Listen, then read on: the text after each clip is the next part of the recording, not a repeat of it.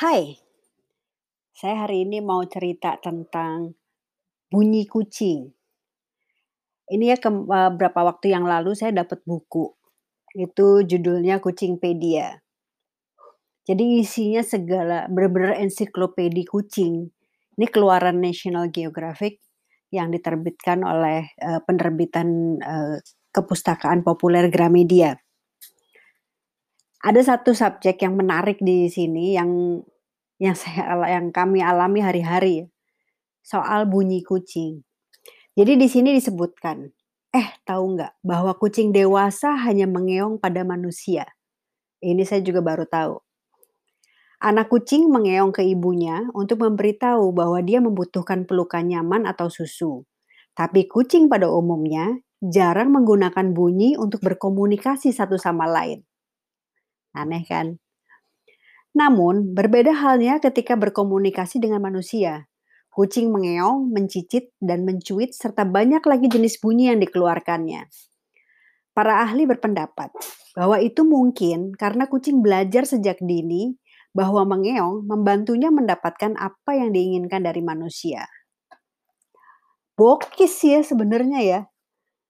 Nah, ini juga menjelaskan kenapa kok anak-anak di rumah itu semuanya emang kami percaya memang ngomong. Jadi mereka kalau mau minta sesuatu atau mau mengeluh atau mau ngomel atau nggak nyaman pada sesuatu, itu mereka emang beneran bilang. Dan obviously kita segera tahu dia mau ngomong apa, eee, karena begitu jelasnya. Contoh, Niki. Bu Niki itu kalau mau minta makan, dia akan berhen dia akan duduk manis di depan piring yang kosong, lalu dia akan mengeong sambil menatap ke kita, menatap ke manusia dengan tanpa putus. Kebayang nggak loh? Jadi dia tuh staring at us sambil ngeong dengan, eee, kedua tangannya tuh persis mepet piringnya. Jadi dia akan bunyi terus. Terus kalau kita tidak bereaksi, dia akan tetap ngeliatin kita. Ih, horor loh sebenarnya ya. Jadi dia kalau misalnya kita nggak bereaksi karena lagi ngerjain yang lain atau mungkin saya lagi nyapu atau lagi ngerjain yang lain gitu, dia akan ngeliatin terus sampai saya bangkit atau salah satu dari kami lah bangkit, ngambil wadah untuk menuang makanan. Setelah itu baru dia akan berhenti menatap, eee, kita tanpa putus yang tadi itu. Nah, eee, dan dia pun bisa bilang mana piring favoritnya. Jadi misalnya dia minta makan gitu, terus, eee, karena kan tuh ada karena anak-anak banyak, jadi kan piringnya juga banyak. Jadi saya akan menuang ke semua piring, kalau memang ke semua piring pas lagi kosong. Setelah saya nuang semuanya, Bu Niki tetap akan ada di piring itu, dan dia nggak akan nengok, nggak akan jalan, nggak akan pindah ke piring yang sudah saya tuang makanan, eee, meskipun yang lain-lain pada gedabrukan makan dari piring mana aja, dia enggak.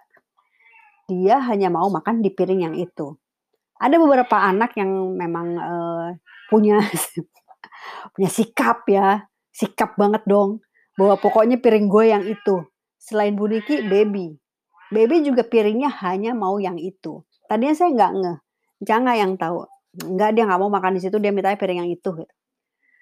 Mmm, bahkan yang udah tingkat yang lebih advance adalah, saya masih masih kadang-kadang ngeh, kadang-kadang enggak. Canga yang selalu tahu, misalnya ada anak minta makan gitu, eee, terus saya kasih makan, kok dia nggak mau makan kok dia nggak mau makan? Terus saya Canga tanpa nengok tuh dia bilang gini, "Enggak, dia lagi nggak mau makan yang itu, dia lagi pengen makan yang satu lagi." Karena kami memang ada beberapa, eee, jenis makanan, eee, untuk untuk, eee, per apa, simpenan kayak misalnya ada yang gastro yang kalau ada anak mencret akan dikasih itu.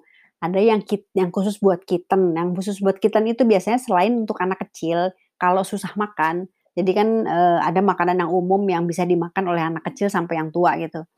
Tapi kadang-kadang ada anak kecil yang susah makan, maka kita kasih yang kitten. Atau yang udah tua banget, yang udah susah ngunyah, itu ada sih. Kutir itu kami duga dia sudah mulai bermasalah dengan ngunyahnya gitu, jadi dia juga senang banget tuh sama yang kitten. Jadi, bahwa kucing-kucing itu berkomunikasi dengan manusia melalui menge dengan cara mengeong. Iya sih.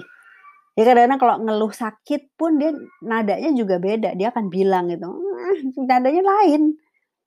Eee, somehow kami paham dia maksudnya apa gitu. Mmm, ini kayak si yang kocak tuh yang belakangan ini lagi rese banget tuh adalah Baby. Baby tuh bolak-balik minta keluar dari studio pada saat sudah malam, padahal dia tuh nggak begitu memang nggak dibolehin nginep di luar gitu. Jadi dia harus ada di harus dia ada di dalam studio. Kalau pagi setelah rumah bers dibersihin baru dia boleh keluar. Tapi dia berapa hari kemarin tuh rese banget. Dan dia tuh kalau rese tau nggak, kapan-kapan saya saya ini deh, saya, eee, rekam. Jadi dia tuh berdi setengah berdiri, tangannya pegangan di, eee, handle pintu. Habis itu dia sambil nengok ke arah kita dan dia ngomel panjang terus nggak berhenti, terus. Dan, eee, karena dia itu sebetulnya rada takut sama canga dan dan jadi dia tuh ngomel terus sambil ngeliatin saya, jadi dia saya gerak ke mana aja dia ngikut terus pandangannya, nyebelin kan. Dan ngomong terus nggak berhenti. Sampai akhirnya kita begah sendiri kan, ya udah udah udah keluar keluar keluar keluar gitu. Kemarin dia nginep semalaman di luar. Aduh, sampai tadi akhirnya saya paksa masuk studio dan dia sudah tenang. Jadi, eee, mereka tuh sebetulnya bu si Baby tuh cuman mau bilang, "Enggak, aku tuh cuman pengen keluar tuh mau refreshing. Nanti kalau saya sudah puas, saya akan kembali pulang dan baik-baik aja." Dan bener begitu dia nyampe di studio, ribut pun enggak. Santai selonjoran dia. Padahal studio saat ini sedang lagi dimatiin AC-nya, eee, karena lagi ada yang bocor dikit jadi mesti dimatiin dulu entar besok baru nyalain lagi dan dia sama sekali tidak rewel. Padahal biasanya anak-anak berbulu itu suka agak-agak rewel ya kalau AC-nya mati. Jadi, lagi-lagi, iya, kucing itu emang berkomunikasi dengan kita. Jadi waktu saya baca si Kucingpedia ini, saya ketawa-ketawa sambil kadang-kadang gini, "Oh pantesan, oh gitu." Karena memang banyak yang, "Oh gitu." Selain di buku itu juga ngomong ada di dunia ini ada 70 ras, buset banyak amat ngapalinnya ribet. Dan itu dijelaskan ada ada, eee, ya ada golongan yang rambut panjang, ada golongan rambut pendek, dan bahwa sebagian besar dari ras-ras itu adalah ras-ras yang direkayasa, di si ini dikawinin sama si itu, dan yang pada akhirnya mereka menjadi membawa penyak ada penyakit bawaan karena kelemahan dari, eee, 2 jenis yang dikawinkan itu menjadi kuat di keturunan berikutnya dan itu sampai mikir, manusia manusia segitu pengennya, eee eee, memuaskan dirinya ya nggak sih? Untuk dapet, eee, kucing yang lucu, menggemaskan, dan mereka mengawinkan 2 jenis dan harus deal yang dan keturunannya itu jadi harus punya penyakit bawaan, kan sebenarnya tega ya. Tapi ya nggak tahu lah ya, tapi itu mungkin memang manusi manusia diciptakan dan ada di bumi ini juga memang untuk selain untuk membuat kebaikan juga untuk mem bikin disaster ya.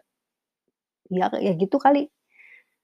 Untuk memuaskan kita pun kadang-kadang sehari-hari ya kalau buat memuaskan keinginan kita, kita suka lupa sama konsekuensinya gitu. Belum tentu loh yang bik yang merekayasa genetik itu ngeh sama konsekan karena konsekuensi itu baru akan hadir, baru akan datang di kemudian hari kan. Dan yang akan me bertanggung jawab quote unquote terhadap konsekuensi itu adalah generasi berikutnya. Kita, saya, ketika hendak mengambil sebuah keputusan, tentunya juga harus menghitung konsekuensinya. Jangan sampai konsekuensi itu harus ditanggung oleh generasi berikutnya. Selalu ada hal besar di balik hal kecil atau hal kecil yang dibesar-besarkan. Selamat hari ini, sampai jumpa ya Jumat. Bye. Hai, percaya nggak setiap kucing itu punya ekspresi yang sebetulnya spesifik, eee, bukan spesifik sih, ekspresinya lain-lain. Nggak sama. Dan itu kurang lebih menggambarkan perilakunya. Nggak tahu kenapa ya. Mungkin karena waktu dulu sih saya ngelihat yang namanya kucing ya mukanya sama-sama semua ya. Sama kayak kambing. Saya nggak bisa bedain tuh kambing yang ini dan yang itu. Kalau uh, saya nggak boleh ngelihat badannya misalnya. Karena untuk mengenali kucing dan kambing saya sama-sama harus ngelihat motif badannya gitu motif uh, bulunya untuk bisa mengenali. Kalau anjing relatif lebih bisa dikenali dibanding kucing atau anjing dulu. Sekarang saya bisa membedakan nggak belum jago sih tapi saya kurang lebih bisa membedakan oh ini eh, minimal tahu ini kucing betina apa kucing jantan atau dari mukanya ya atau ini tipe anak yang ramah atau anak yang galak atau ini tipe anak yang suka-sukanya atau yang sangat caring gitu. Itu biasanya kelihatan dari mukanya. Tapi lucunya itu ada e, beberapa kucing. Ini ini saya konteksnya kucing uh, domestic cat ya kucing kampung. Ada beberapa kucing yang mukanya cenderung jutek. Sian gak sih? Jadi membawaannya nah kayak apakah itu ada hubungannya dengan perilakunya? Uh, nggak nggak selalu sih nggak nggak selalu.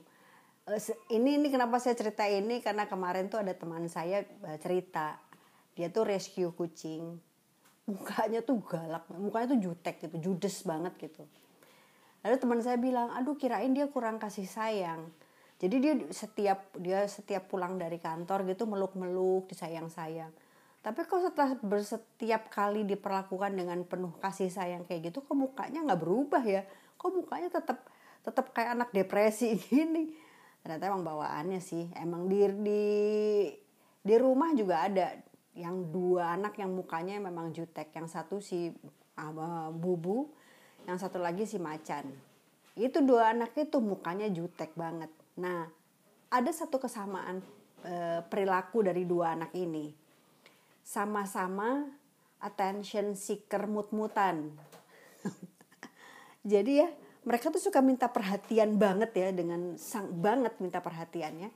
Tapi mut-mutan. Jadi emang nggak tiap-tiap. Kalau misalnya lagi nggak mut ya dia akan sangat cuek dan bodoh amat dan asik dengan asik dengan dirinya gitu. Tapi begitu dia kepengen di, diberi perhatian, maka dia akan maksa. Dua anak itu sama kelakuannya. Kelakuan yang tidak dimiliki oleh anak-anak yang lain di rumah.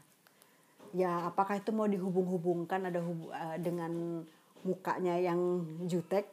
Ya, bisa kali ya. Tapi saya belum pernah itu baru premis aja gitu jadi belum belum pernah membuktikan jadi saya akan akan coba e, nanya juga sih ke teman saya namanya Nung apakah tuh anak juga attention seeker mut-mutan juga gitu. Kalau iya, berarti ada kesamaan. Paling tidak ada tiga anak yang sama, ya bisa lah kita anggap bahwa e, kemungkinan muka dengan perilaku itu e, sama untuk si muka jutek ini gitu. E, di ada juga muka-muka yang cenderung e, senyum, ramah dan biasanya muka-muka kayak gitu e, gampang dipegang, sangat friendly, terus uh, dan biasanya penegur. Jadi kalau ketemu orang mereka akan hai gitu kan, meow, gitu, cenderung negur gitu. Um, saya lagi-lagi ini sih lagi iseng aja pengen merhatiin apakah muka muka anak-anak ini, muka para majikan bulu ini akan berhubungan langsung dengan perilakunya tapi yang yang saya tahu sih bahwa namanya tiap anak punya perilaku spesifik yang beda-beda yang sering kali kalau ini sudah sudah proven dipengaruhi oleh lingkungannya. Bayangin kucing yang yang kelakuannya instingtif aja. Yang udah given kan sebenarnya kan udah pemberian yang memang udah begitulah kucing. Itu bisa dipengaruhi oleh lingkungannya dipengaruhi oleh teman-teman mainnya yang tadinya yang tadinya dia nggak gitu ketika dia berteman sama si A atau ketemu sama si B dan si C dia berubah bisa bisa ngikut gitu. Gimana orang? Artinya manusia yang sebetulnya punya bawaan mudah terpengaruh, sedikit ataupun banyak, besar maupun kecil, itu memang memang uh, sangat mungkin dipengaruhi oleh lingkungannya, terutama oleh orang yang kita look up. Kita kalau look up sama orang kan punya kecenderungan untuk mengkopinya kan, untuk me, me, uh, menyontohnya. Ya namanya juga look up, menjadikannya role model kebayang nggak bahwa orang yang dijadikan role model itu ternyata yang dia lakukan kelihatannya benar ternyata enggak gitu artinya semuanya kan sebenarnya balik-balik ke kita apa sih yang membedakan kita manusia dengan kucing kucing dia ngikut aja. Dia yang instingtif aja bisa terpengaruh loh sama temennya.